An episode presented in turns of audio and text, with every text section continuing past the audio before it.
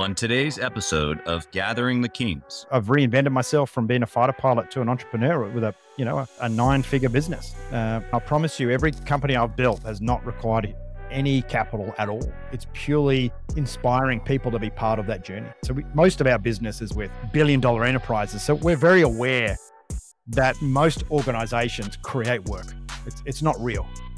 It's just non-existent Yeah. noise, just Yeah. stuff. What we do is we help people believe there's another level, another Yeah. level for you, another level for your team, and another level for your customer as well.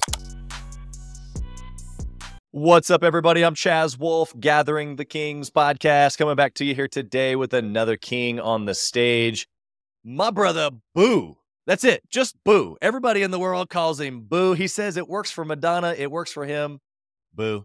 Thanks for being here on the show. How are we doing? know, that that that might paint me in an unflattering an unflattering light, but I, I I think it's more a case of for me, Boo is a way of disarming people who struggle to pronounce my last name, which Yeah. is Boucousis, but has been articulated as Bakausis, Bakokis, Bakikis, But everything, yeah. Man, every every assortment of of vowels known to humankind. So That's awesome. I feel like just call it calling me Boo is a service to society. To yeah, to humanity. Yeah, thank you for that. Um, I, I've we've had some difficult names here. I'm sure you have on your show as well, but I just appreciate right before we hit the record button, you said, you know, make make the complex simple and the simple compelling. Keep it simple. That's right, man. Okay, good. Well, Boo, again, appreciate your time. Thanks for being here. You have an incredible story, as all of our guests do, but you it's just unique, and you're going to bring some some juice here that I think that uh, we'll be able to squeeze that not many other people have been able to give. So, Boo, tell us about your current situation right now. We're going to get into your past. Tell us what you do now. Yeah, thanks, uh, Chaz. Well, I'm in the US. Obviously, my accent is is probably not as Miami as as most. I relocated to the US mid year, having acquired an organization called Afterburner, and Afterburner is is is really my my purpose. You know, I think everything that's happened in my life has happened by accident. It's been accidental, but it's been intentional. Sure. and there's a nuance there and, and the nuance is uh, you know for me I, i've always kind of had to explore new things. I was a fighter pilot afterburn as a team of fighter pilots. I started my life as a fighter pilot. And we help articulate and help uh, and people engage in fighter pilot mindset and ways of working which is effectively taking the lessons of working at over a thousand miles an hour and translating them into a world that operates in days, weeks, and quarters. And there's a lot to unpack inside that conversation. Yeah. And really, what, what I quite like about the story of fighter pilots is the way we work in our culture is something that for any new fighter pilot is just there. You're, you're not creating it. Um, in business, you are creating it. But, but what we do is we, we're, we're effectively forced into this model. It is the model, it's the way it works for everyone and it takes really average Joes off the street and turns them into pretty exceptional uh, fighter pilots and exceptional people like getting stuff done. Um, so Afterburner has codified that. Uh, we've taken that cognitive model, we've simplified it, uh, and we're really about helping organizations believe. You know, we, we have a philosophy: performance is what you believe, not what you do. And our what we do is we help people believe there's another level, another Yeah. level for you, another level for your team, and another level for your customer as well. So there is no there is no real start and finish between an individual, a team, and a customer. We all live in this fused, integrated world, and Yeah. and fighter pilots kind of do that, but we do it in three dimensions, moving very quickly.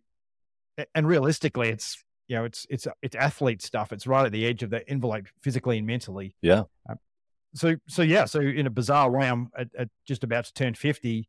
My life has gone full circle from the age of five when I first believed I was going to be a fighter pilot Yeah. to the age of 50 you know, there, there's 10x for you right there Yeah. and, and and still this belief system is is something that is is giving to me Yeah. personally i find it very satisfying but more importantly it's been giving to thousands of companies and millions of people around the world and and genuinely uh, helping them accelerate their journey to whatever it is that that good looks like for them Yeah. You know, it's interesting because I don't think any entrepreneur out there would hear, even if they're not super familiar, hear the, you know, the phrase fighter pilot and be like, that doesn't sound cool. You know, and so uh, it, it automatically has this draw to you know intensity and performance and the best of the best you know all these things and so i think that you've you've picked not only just your history and and how you've been able to achieve individually as a fighter pilot but now to be able to apply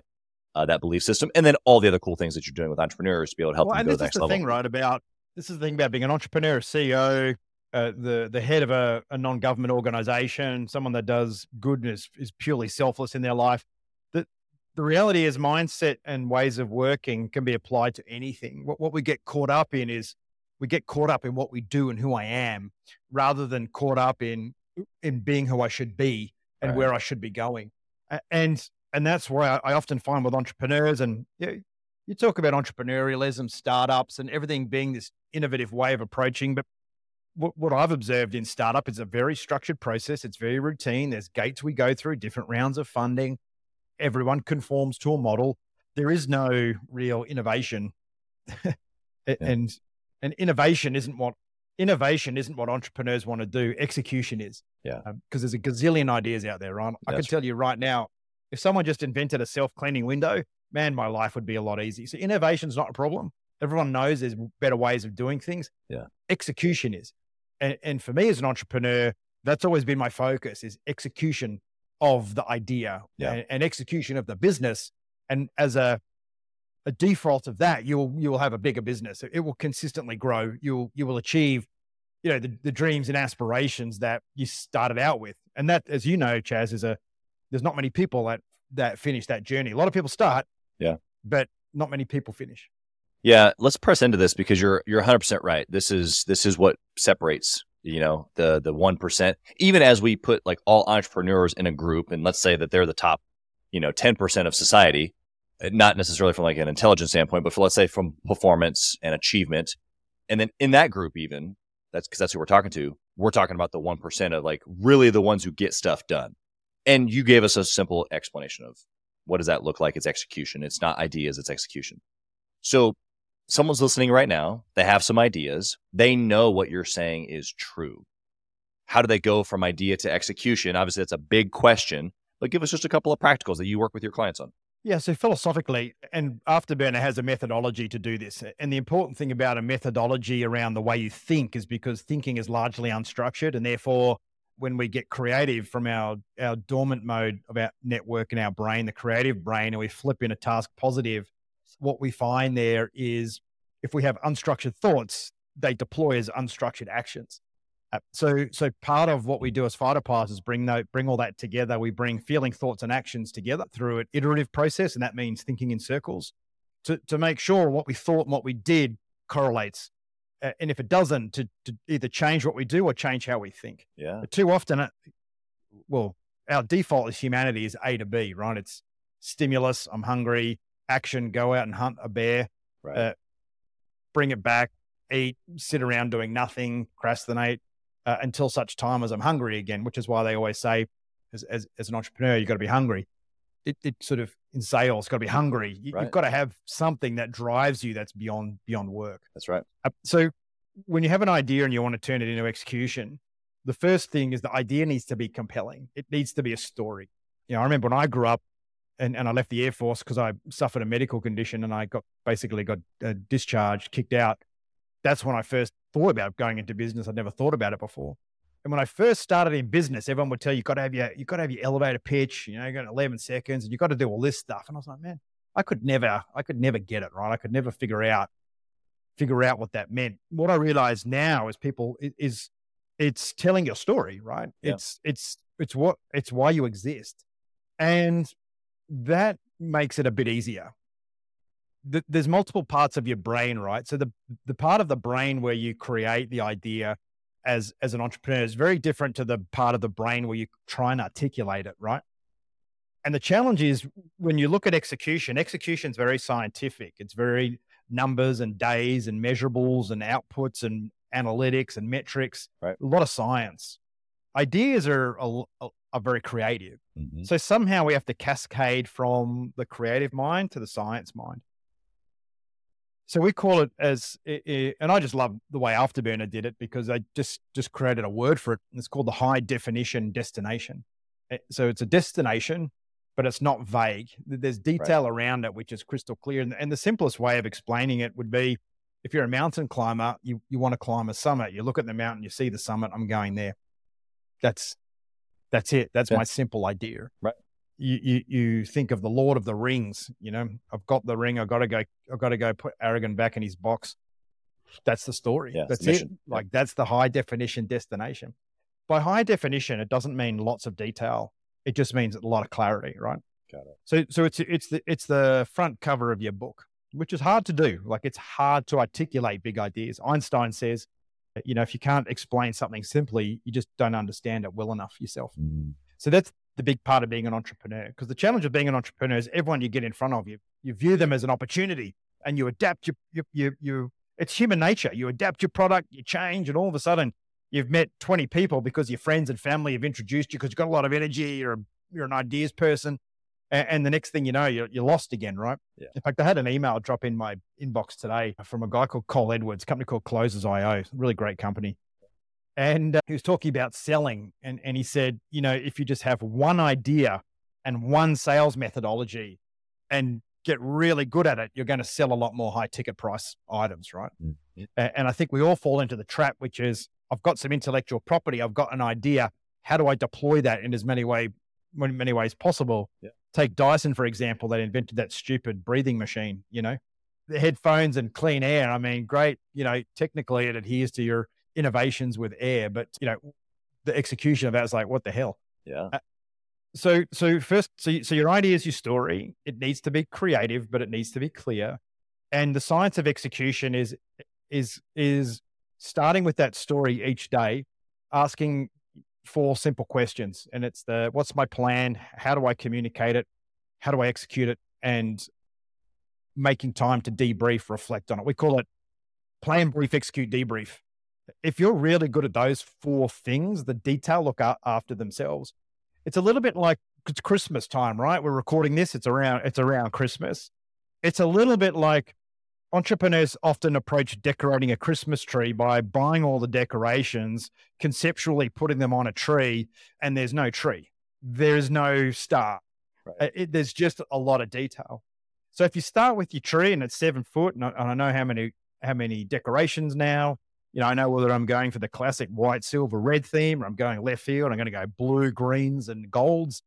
Uh, but but the point is, start with the tree. It, when we talk about plan, brief, execute, debrief, we say uh, plan small, plan often. Briefing is what people understand, not what you say. Hmm. Uh, execution is staying focused on the plan until it's executed, not to get distracted. And you know, we've been doing this for 27 years. So uh, prior to the digital surge, that was good advice. Now it's imperative. I was say it's, now it's amazing advice. yeah, yeah. I mean, our, our attention span just gets eroded on a, on a on a monthly basis. I'm not one of these entrepreneurs that has a hundred businesses, or I mean, I don't, I can't believe anyone actually does that. I haven't had any businesses that really failed. I haven't gone bankrupt. I kind of consider myself a slow and steady entrepreneur. So go somewhere where your services are absolutely compelling. Um, so that's that's your high definition destination. So my first business was humanitarian um, projects and support in post-war reconstruction, so Afghanistan, Iraq, back in 2005. So that that that was simple. That was the story. So people say, "What do you do?" We do humanitarian projects. Oh, where? Post-war torn countries. Okay, I kind of get what you do. Mm-hmm. Or most often it was, "Wow, that sounds dangerous," and it would be, "Yeah, for you it's dangerous. For us, we ma- we manage that risk because we know what we're doing, and that's what people pay us for, right?" Right. Um, and and in that first business, you know, this this this debriefing methodology, it's a subconscious cognitive model. I mean, I, I learned it as a fighter pilot. I didn't realize at the time, but what I was being conditioned is a unique way of way of thinking where I connect future today and yesterday in the one conversation. So it's very coherent. It makes a lot of sense and it gets us away from our cognitive biases. So if, if you think of what fighter pilot mindset is at its core, it's it's a it's a growth mindset but equally it respects a fixed mindset as well because you need both. Yeah, you, you, being be being infinitely curious is great, but if you're an absolute fight, you don't have the basics down pat. You you you're not able to scale that, right? This this debrief methodologies. So there's four steps to execution: plan it, brief it, execute it, debrief it. Right? That's the full circle of execution. There's no other steps required.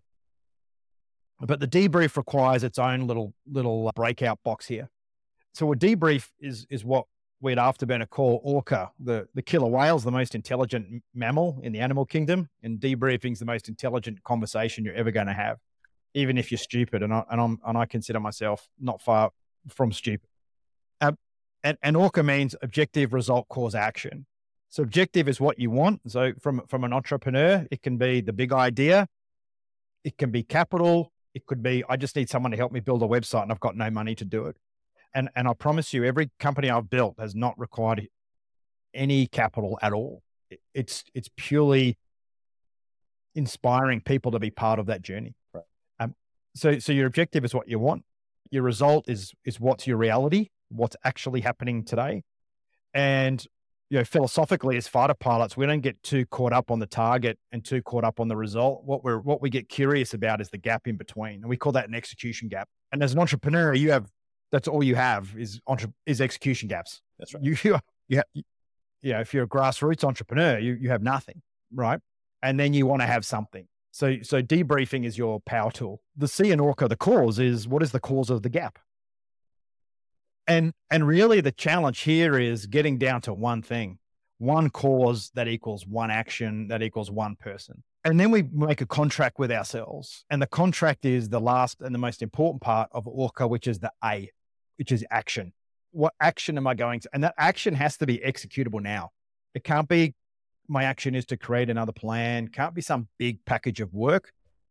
It's one small thing. And as an entrepreneur, it's usually call and ask for that help I keep feeling nervous to ask for. Make some sales calls that I know that I'm going to be challenged and they're probably going to say no. But just do something. But do something that's connected to your intention again. So for me, I've never really, I've never really planned in detail, but I've always been really focused on my intention and doing stuff each day. So when you take that action, what happens is you is you project back into the future because that's what actions do. Actions create the future, not plans, not ideas, actions. So if you revisit that conversation again, let's reinforce it here, right? Mm-hmm. The objective is the future that you want. The result is your real world now. The cause is an honest interpretation of, of why there's a gap. And very importantly, as fighter pilots, we do that as a peer group. So everyone that's involved in executions involved in the debrief. And then do something, take an action, not not a hundred actions, one, two, maximum of three.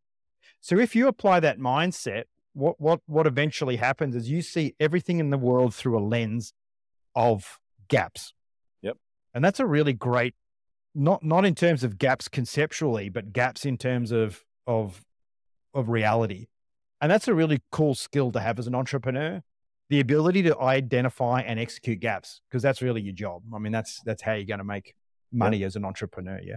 Yeah. So that's fighter pilot mindset and ways of working for entrepreneurs. Yeah. I mean, first off, they should, uh, if you're listening to this podcast right now and you're driving, you should pause, go back and listen to that all again at least two more times. That was straight gold. And I'm sure uh, valuable information that you charge a lot of money for. So you should take advantage of of what you just heard. Boo, for you explaining all this, it comes off, you know, second nature for you. Obviously, at this point, not only have you lived it, but you've helped plenty of other people get to it. But something that you just said kind of just makes sense mm. around, you know, being able to see it, but not really so be, you know, it's a mixture of these items. Like you ha- have to see it, and I have to see the tree, and I have to know what I'm going to do here. Getting so caught up in the exact detail of it isn't necessarily the power of the focus or what you're saying clarity is. So give us just a, another half second on that because you've got a bunch of entrepreneurs, entrepreneurs, excuse me, listening right now, and they're always a little bit fuzzy. I feel like in the way that they think, right? They they know that they want to have more. Sometimes they don't know how to define that, and then in other times you have this extremely detailed list that doesn't really matter a whole lot. Although I'm all about detail and clarifying what I need but it sounds different than just making a detailed list. It it sounds like like a clear ability to focus on something. Can you can you speak to this point for a second? Yeah, so you make a point about detail. So detail is about being very detailed in the things that you know and the things you can control, right? So you want detail there. In things that don't exist yet, you don't want to overinvest in detail because you don't know. Uh, and and the problem with trying to put detail around your future is you introduce a whole bunch of biases into the way that you receive the world. Uh, there's we have around 200 cognitive biases, right? That that uh, a human way for articulating a very complex system, which is the brain. I would say most people have a familiarity with a couple, like a confirmation bias, groupthink is probably one that they have. Authority bias, I'm the boss, I'm in charge, and therefore I listen, I do. Uh, but that's just, you know, 1%. Yeah. Uh, I, I'm, I'm fascinated by cognitive biases. I can't remember hardly any of them. I just know they're there, and I'm and and a conscious bias. How a conscious bias manifests itself to you is an assumption, not doing something that's hard, or in doing the easy stuff. That that's that's where biases tend to service you. They're designed to make life easier. Yep. To survive. Yeah. And that's that's what debriefing does. It adjusts your biases. So so it's a this methodology, we call it flawless execution, by the way. This flawless execution methodology is it's a bit like yin and yang, right? It it's a balance because I I can talk to an entrepreneur and have a conversation about detail and say, you're right, you do need that much detail. And a conversation about being flexible and, and open and, and the gist. And you're right, you, they're both right. Yep. Where what changes is your circumstances or what, what we call your situation. Yep. And and we have a term for that, situational awareness. Mhm. And that what is what makes exceptional entrepreneurs.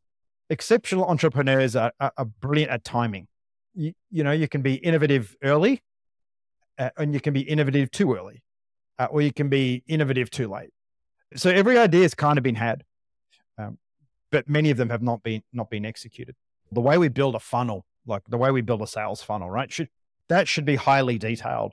The way we prospect, the channels that we improve awareness around our brand, and the way we convert that in. So and rank our leads. So if we've if we've got little time, our situation is that we're in a lot of execution of our product and we don't have a lot of sales activity because most businesses have this sine wave, right? They Right.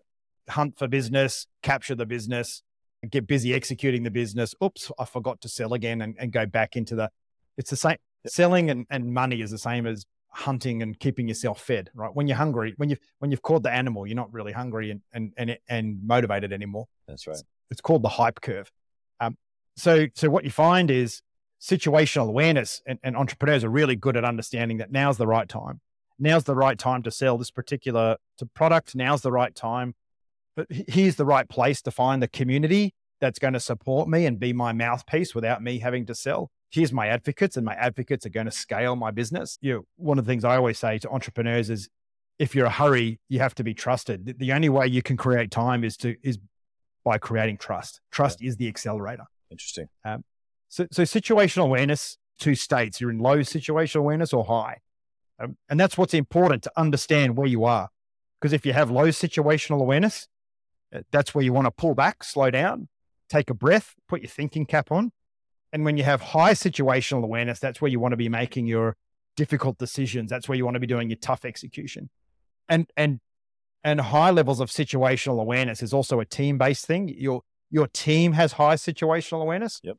And if you look at it in sport, that's where you'll see a team dominate all of a sudden. They'll call it being in the zone. They call it having sales momentum, where one or two, you, you'll start to land a couple of sales all of a sudden. And then the team will just latch onto that. And all of a sudden, you'll have that momentum and you'll have this huge run of sales. It's all psychology and it's all the way our brain works. So, as a fighter pilot, because we know we have this, we know what it's like to get in low situational awareness, we immediately want to start to create it some days you're not going to create it. Your brain fog. It's just a tough day. Like sometimes, some days you've got to know not when to quit, but when to say, I'm just going to go to the pool. I'm going to, I'm going to head lie on the towel today. Yeah. Uh, but, but at least go through the effort of try to create situational awareness. Uh, the way you create situational awareness is big to small. All right. We call it big to small. So as an entrepreneur, big, what am I trying to achieve here? What's my product? Like what, what am I trying to do? Yeah. Uh, what what does a great business look like in three years? Cool, right? That's centered me. So now I'm not I'm not chasing down this great opportunity yesterday, which is moving into digital cookie baking.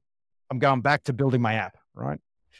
And most low situational awareness is the result of distraction or, or overworking or being task saturated. So so we have to make that decision and go right. What what am I trying to do? So that cycle starts again. What's my high definition destination? What's my plan right now? What am, what am I going to do?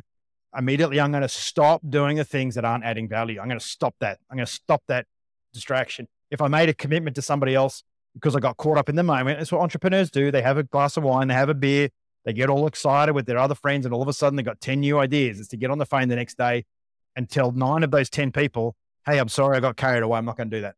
Mm-hmm. And and get yourself back to here's my here's my plan. The planning process, there's six steps. Uh, what's my objective? What's stopping me?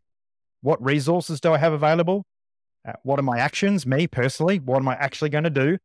And what if the wheels fall off? What if something I can't control happens? It's not about looking at the world and all the things that can go wrong. Your fight, flight, or freeze response is a, it's not set at a, at a particular level. It changes on the day. So the less prepared you are for something to go wrong, the quicker you trigger flight, fright, fight, or freeze. Um, if if you're a football player and you're on a field and you know you're going to get tackled, you're, you're not going to get hurt and you're not going to be worried about it. You put a 17 year old girl on a field during a football game and say, walk across that, they're going to be terrified. Right. Okay. And they're going to be, they're going to be scared. So, so this is, this is what's really important. The six steps creates a framework. What do I want? What's in the way? What have I got? Uh, what did I learn yesterday? Because I'm, I'm thinking iteratively. The, the thing I was curious about yesterday, I'm doing it today uh, or I'm stopping to do it, and, and then my actions. So, so that's important. Then share those actions. I mean, how many entrepreneurs do you know that they, they sit there and they plan in their own head? They run through all the scenarios in their own head. Right. And then they come into this very small team and just tell them what to do. And meanwhile, the team's like, where the hell's this coming from? Yep. What what on earth? Or, you know, Chaz has had one of those days again. Oh, here he comes. He's yep. missed the left field. Yep. Um, and, and it's a challenge for, for entrepreneurs. So some of that crazy, you've got to invest time to allow the team as well to to go, hey guys, I was thinking about this. I thought about this and I connected these dots. What do you think? What do you think? Mm-hmm. We call that a red team. And, what a red team does, it saves you from yourself. A, red team is engaging someone that understands what you're trying to do, but they're not involved in your crazy plan. And, the idea is is it's the simple test. If it's if it's simple, it'll get executed. If it's complex, it will be procrastinated. So they sit there and they go, okay, so what you're really trying to do is this. Oh, yeah, that's it. And it just tightens your plan up. Uh, and then we go out, go out and execute it. So your team's a great bunch of, bunch of, bunch of dudes to help you red team your plan. Yeah. And look, I'm me personally, I'm, I'm notorious. I'm the worst for my, I have, I, I just found out I had ADHD a few years ago and it explains everything. I mean, I'm, I don't switch off. Like I just after tasking the team and, and executing one idea, I'm off with the next one already. And, and, and I have to pull myself back. Mm-hmm. I have to, I have to say to the team, Hey, I rethought that idea. This is where I'm coming from. Do you think, do you think it's worth going into or just do what we're doing? No, let's just keep going. Okay. I got you. I got you. Hey, Kings and Queens, Chaz Wolf. I want to talk to you about something that's super important to me we put a lot of time and effort, we meaning myself and my team, into this podcast, into the content that goes out every single day. And if you have been getting any sort of value or insight from this, we want it to be able to reach other business owners too. So we would love if you would like, comment, share, leave a review, post, share again, all of the things on social media, on all the different platforms or even on the podcast mediums of Apple and Spotify. We would love to be able to get our content into more hands, more entrepreneurs, so they can grow their business as quick as possible. Together, we are building a community of like minded entrepreneurs who are committed to growing their businesses to new heights. So let's do this. Let's help each other. Let's help each other grow.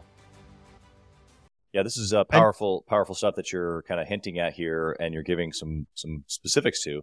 How does the busy entrepreneur, you, you said something there that I want to pull out for the listener, because especially early on in a business, you know, someone's being, they're busy being busy.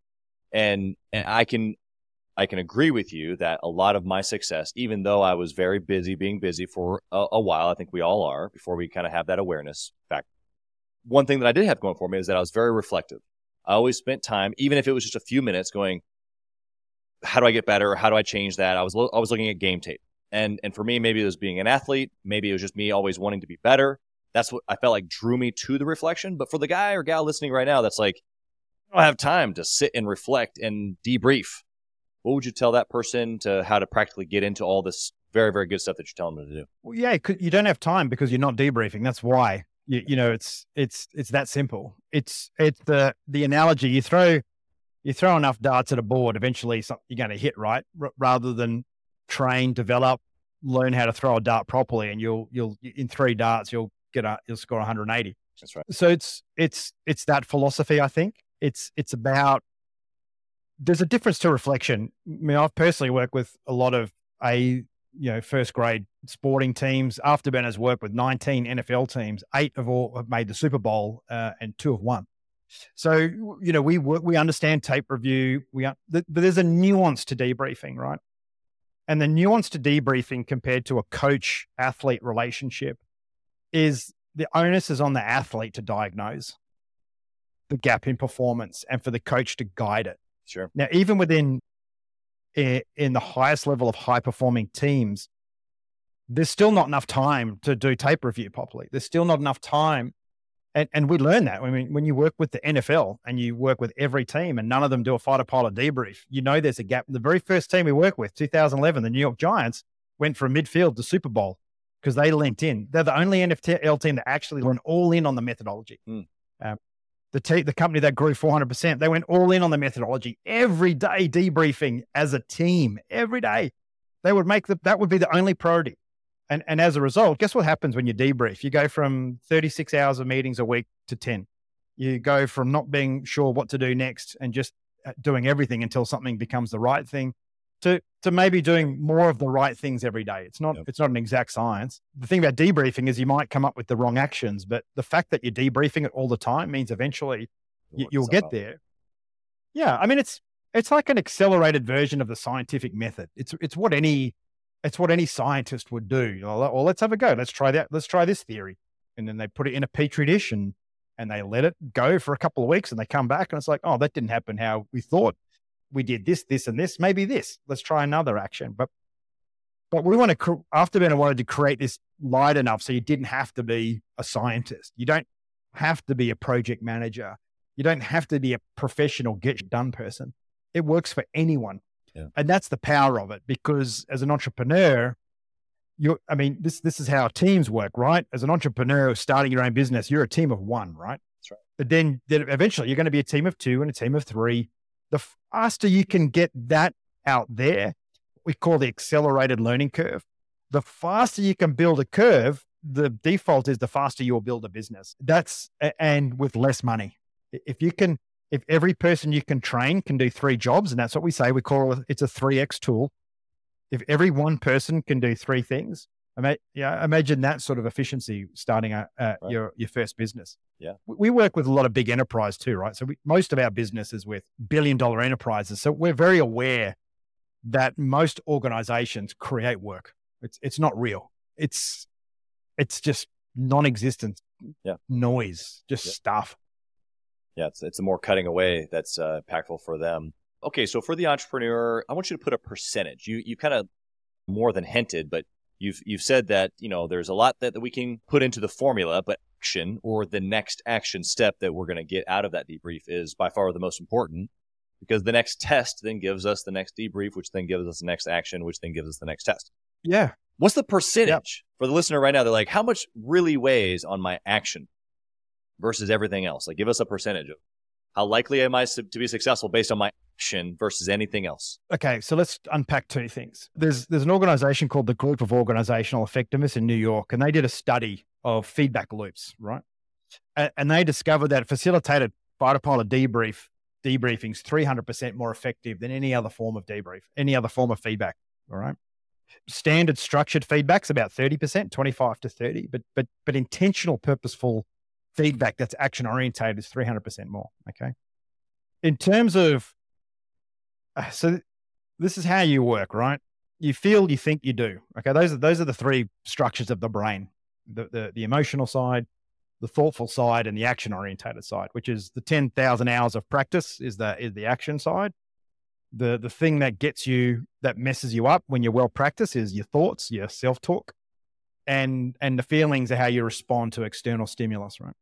So, so if you can manage those three really well as an entrepreneur, you what you do is going to become highly effective because what you do affects the way you think. So let's deconstruct a decision. I, I did it. Took me eight years to deconstruct a decision, right? I reckon I've, I reckon I'm pretty close.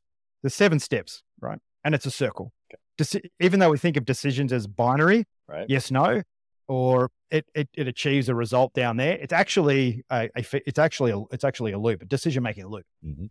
Um, and neuroscience has proven, well, proven the theory that the under fMRI, when given a decision, 95% of them originate in the subconscious structures of the brain.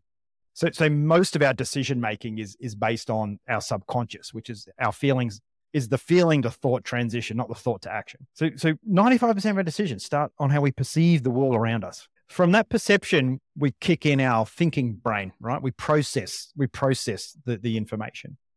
Uh, well, when we process information, what we do as a computer is we forecast as humans.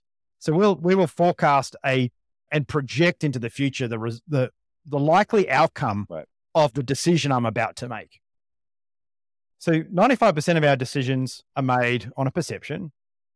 When we process it, we project it into a non-existent future, and that's what we make our decision on. A perception Sounds, sounds pretty scary the way you that- put that. a, a, a perception to deliver something that doesn't exist. Right. Then we make a decision and that drives our action, right? Yeah. So, and this is where we start to see things like did you even think about what you were doing? If you thought about it, I probably wouldn't have done it if I was given my time again. Because we're making decisions based on a, on a, on a non reality. If, if, if, if, if, it, if it wasn't engineered that way, you wouldn't drink and drive a car, right? You wouldn't yell at your partner. You wouldn't be mean to your kids. You, you wouldn't uh, indulge in a in an addiction. So there's a lot of our decision making that we that we can't control, that we perceive we can't control. So step one, perception. Step two, process. Step three, project. Step four, make a decision. Step five is the decision equals some sort of action. Some you you do something. Uh, the action it leaves uh, the action delivers a tangible result. Mm. Like like, and as an entrepreneur, that's why it's really important to measure stuff. So so that result, the better measured it is, the better the better we're going to do it next time, right? Uh, and that result makes an impact. Okay, so the impact of a crime of passion is an impact that lasts for a lifetime. Okay, domestic violence, all of these kind of passion fueled decisions lead, lead a major impact. What you want to be as an entrepreneur is to make minimal impact every day, but the impact in the right direction, right? Entrepreneurs always want to make a massive impact. Yeah, that's their job. I'm going to Sure. start a billion dollar unicorn. I'm going to make a massive impact. Well, kudos to you. That's great. But but the massive impact is the result of a million tiny impacts on the way. yeah, that's right. So that impact, and this, so that's the end of decision making for the for the average human.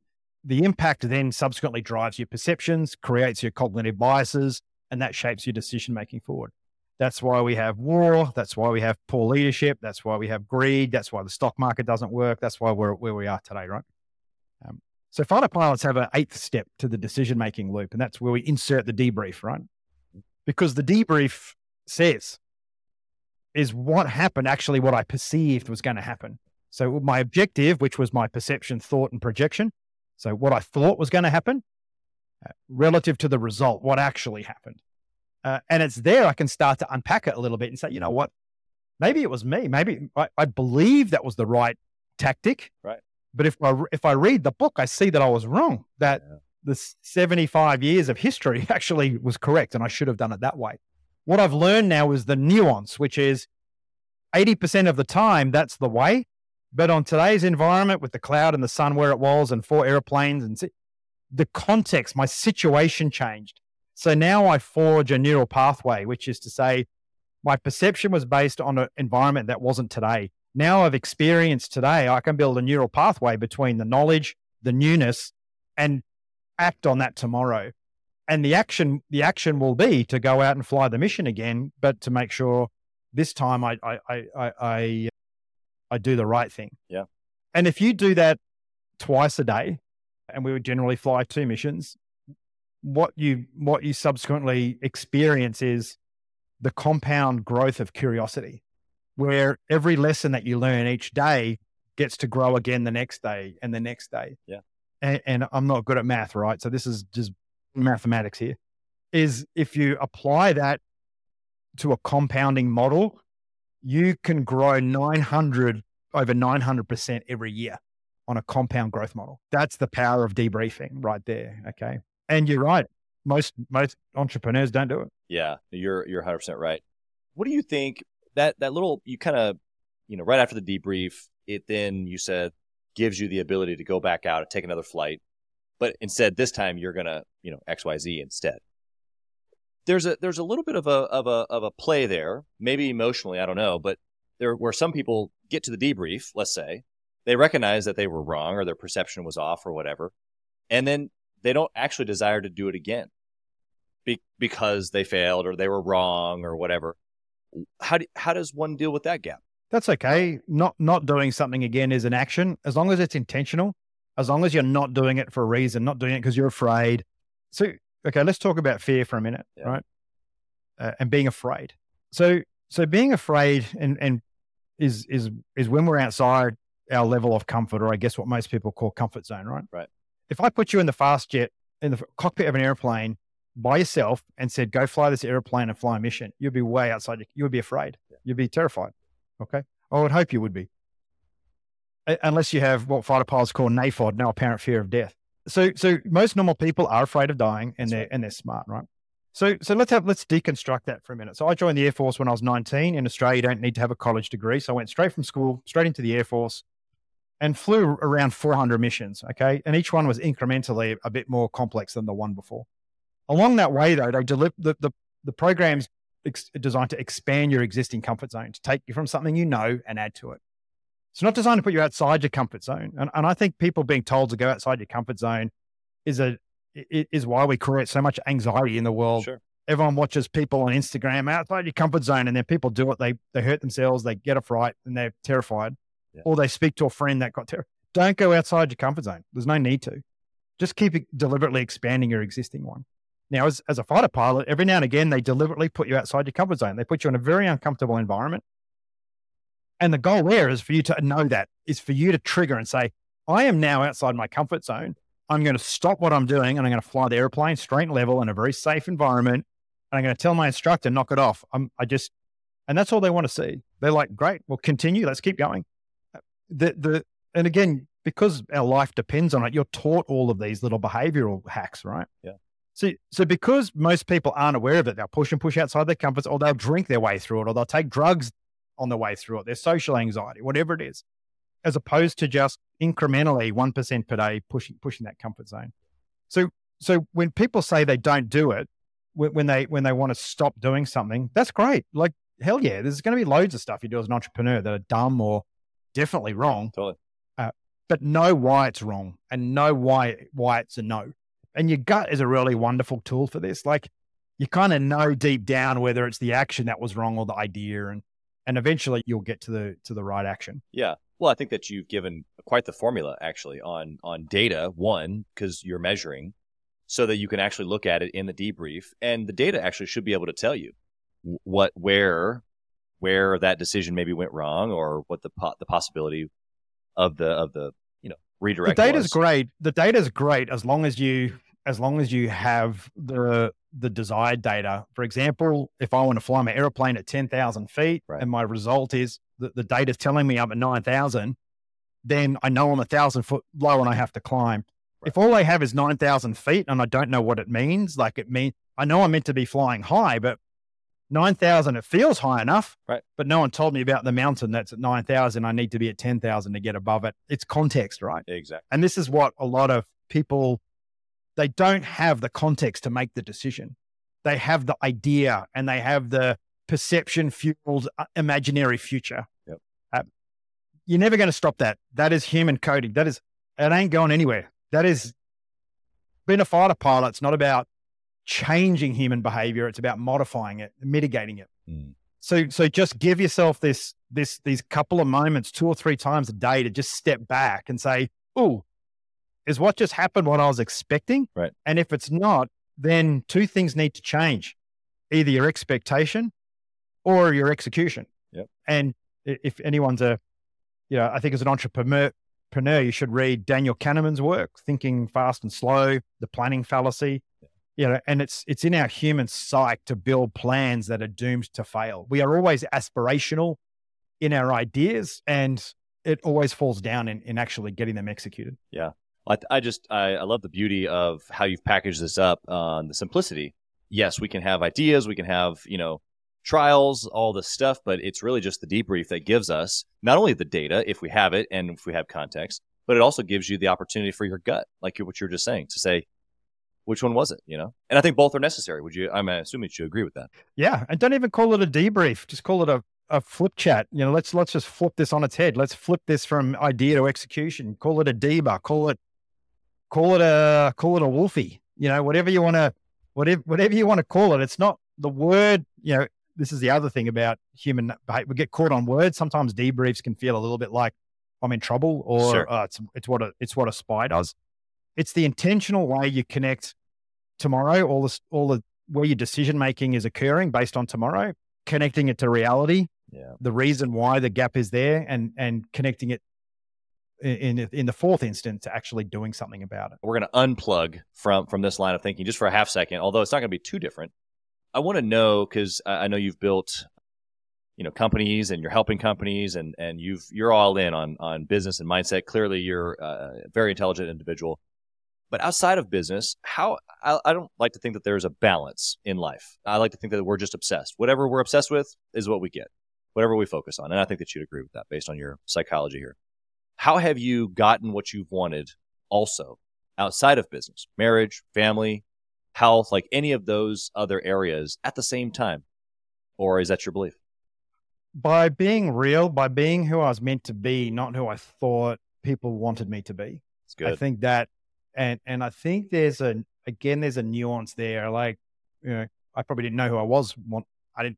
I knew who I wanted to be in terms of a fighter pilot. I knew that was an easy one, but but beyond that, like that when that became a combined uh, identity and and self as well as a job. Yep. It's it's kind of hard to then reframe reframe yourself. So yeah, no, I I, I I'll be honest. I have the exactly the wife I've, I've always dreamed of. My my kids are wonderful. They're you know 17 and 14 and they they like all teenagers and all kids have their own their own issues ups and downs i've got a, a, a two-year-old son as well and he's like a great kid yeah it's uh, it's just little things like when your kids yeah kids cry at night right and and they don't sleep well i mean all three of my kids sleep well and it's just debrief it like most there's a way like yes they always start screaming that is the default Yep. like that is gonna happen you know so so so read stuff that talks about what stops them from screaming and helps them go to bed better and and you will eventually figure it out i've i've been in hospital with an obstructed intestine and talked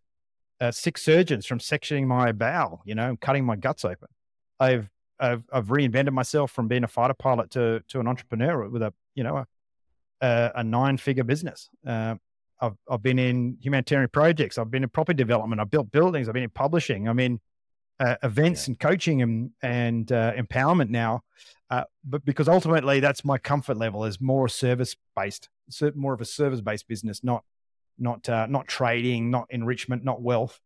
Um, and and manifestation. I mean, you know, manifest what you want. Like just whether you believe manifestation is some guardian angel or it, it, it's a way of creating a mindset and and the neuroplasticity you need to get all of those all of those neurons firing where you want to.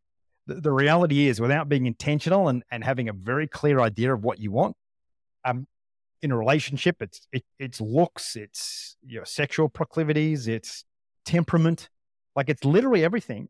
And then when you meet someone, freaking be honest. Just boom, boom, boom. This is this is my expectation. Does that mean someone's just going to completely comply? Absolutely not. Nope. But at least at least we set the rubber band and Yeah. and and people diverge away. But conflict happens in in in an expectation unmet. Take Israel and Hamas. All the fighting kicked off again because a, a hostage transfer didn't happen as the intention. Right. Uh, trust is broken through uns- unmet expectation. That whole thing about undercommit, over deliver, do what you say, all these little sayings. But what you're really saying is, hey, if you set an intention with someone, deliver on the intention and, and therefore set low intention. And I'll be honest, mate, you get to 50 and you're like, shit, I got everything I ever wanted. Like, I, I literally have everything. I, everything I want to do in life. Like, I'm 50, I got nothing left. Right. uh, you know, so so the only thing left is to give it back. That's I right. guess is is is what happens next. Yeah. Well, and you're spot on with that. And that can be of knowledge, which you already are, even here today. That can obviously be in wealth. That can be in future generations. And I think that's why a lot of you, a lot of there's a lot of train wrecks with celebrities, right? I think is right. people that have abundance that early and, and that large, you you see the wheels fall off, and, and you you get to this rudderless, purposeless phase of life. And I think, you know, I think that's also something that's important when it comes to high definition destination and purpose. Is there isn't one. It, it's going to change, and you're going to lose it at times, and you know it's it won't find it. You won't find it looking for it. It'll find you. That's right. That's right. I got a one last question here for you, Boo. I um I want to know, especially with the the I guess we'll do a little debrief here. Okay. I want you to uh, roll back the clock, and I want you to pick the younger Boo at whatever age, and I want you to tap him on the shoulder, grab his attention, and I want you to whisper in his ear. What do you tell him? Never be a minority partner in a business. That rolled off pretty quick, but I think that's key. E- equitable or or, uh, or more, because that Yeah. that specific piece of advice would have saved me a lot of heartache in my life. I know that's specific to me. That might No, not be helpful to anyone else, but no, that's okay. but, but I, if you're an entrepreneur, just yep, and you come along VCs and people are going to invest, you, you cannot give away control. It's good. What what did that cause uh, as a quick just again debrief that if you had done it differently it would not have caused? Of course pain, but what what what was the pain? What did it cost me? Uh, A no, or, billion or dollar cause business. or, or cause the, the pain of it. Yeah, a billion dollar business. Yeah. So that that company I founded then is one of the biggest companies in humanitarian services globally today. Um, and I was just I didn't know how to play the game. I was too young. Uh, got people who are way more sophisticated than me involved with me and my business partner, and they did the classic: come on in, divide, conquer, minimize, and then. So, but look, and again, as they say, you know, the the worst thing is all, is typically the best thing as well because it just Yeah. put me on a on a different pathway, which is I would say, whilst not as financially, not as financially bountiful in terms of you know be net worth of hundreds of millions, if not billions. Certainly very comfortable, but but more meaningful. And Yeah. and I think what I do now is better for the world than than than what that company does today. Yeah. Well, I mean, you kind of said it a few minutes ago. You said that uh, this is the work that maybe you were designed for, or that you were yeah to in in my mind it's if if you if you run if you work in one company i mean i had a philosophy even when i was in the air force it's it's easy to be good and to be an asshole it's easy to be the best fighter pilot in the squadron and be a prick that's easy it's much harder to be a really great fighter pilot and to be a good guy as well. Because being really good and really successful means you sacrifice everything else for that success. Every person every relationship everyone you see is an enabler to your success. Uh, and that's actually not that not that hard to, to be brutally honest. And, and that's why psychopaths succeed because they don't have they just don't have that empathy. Uh, so so if you're going to play the good game so so if i can empower leaders of many many companies to be really successful and very wealthy and do good in the world that is a much bigger multiplier and i think that's the destination that the universe is, has has put before me i mean my challenge is the company we have now works very large enterprise and we do great work. It's how we take this product and this mindset and deploy it at an SMB level and and allow entrepreneurs and others to to get the benefit of it. So that's my kind of that's my journey in the next couple of years as to how do we package this product up in a way that scales even further. Yeah, I love it. Speaking of that package or working with you, or if someone's just interested in following you, connecting with you, uh, picking your brain, or, or watching you work further, is, are there video resources? Is there a website they can find you? Can they reach out to you and work with you directly? How can they How can they reach you?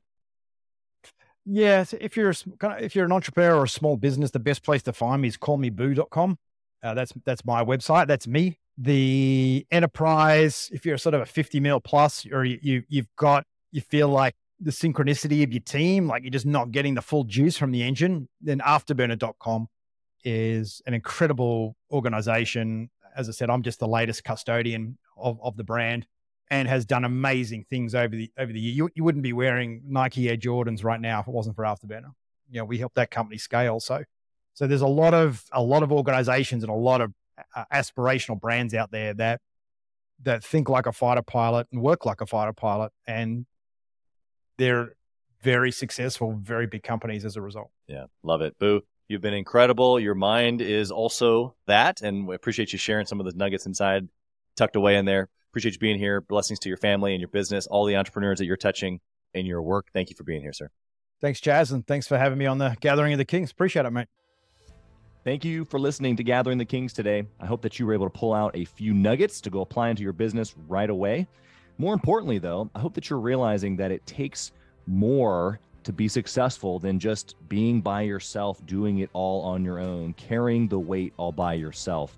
What I have realized, not only in my own journey from multiple businesses and multiple different industries, and now interviewing over two or 300 other very successful seven, eight, and nine figure business owners, is that it's tough to do it alone. And so Gathering the Kings exists to bring together successful entrepreneurs. In fact, we are putting together 1,000 kings, specifically who are grateful but not done.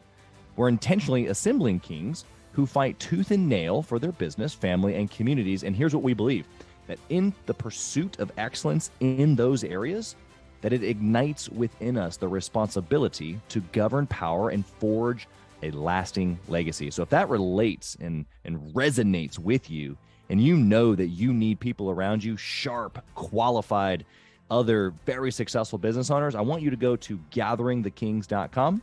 I want you to take a look at what we're doing and see if it makes sense for you to be part of our pursuit to 1,000 kings. Talk soon.